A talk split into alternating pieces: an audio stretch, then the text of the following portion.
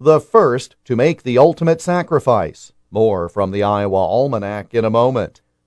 It wouldn't be Christmas without Camp Courageous fruitcakes, and they're now available in stores across Iowa and at campcourageous.org/fruitcakes.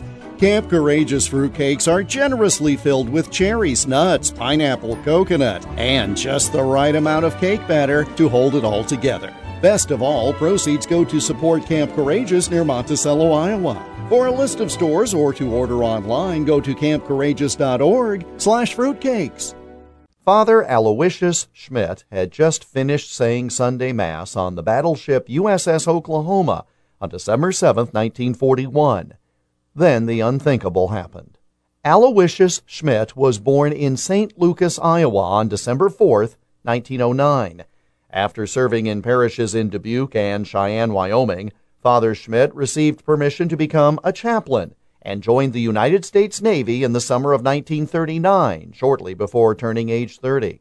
No sooner had he finished the service than the call went out on the battleship for general quarters. The USS Oklahoma was near Pearl Harbor, Hawaii, and the Japanese were attacking. The Oklahoma capsized, trapping a number of sailors and Father Schmitt in a compartment with a small porthole as the only means of escape. Father Schmitt helped a number of men through that porthole and when it was his turn, he declined and turned back to help more men get out. But Father Schmitt made the ultimate sacrifice.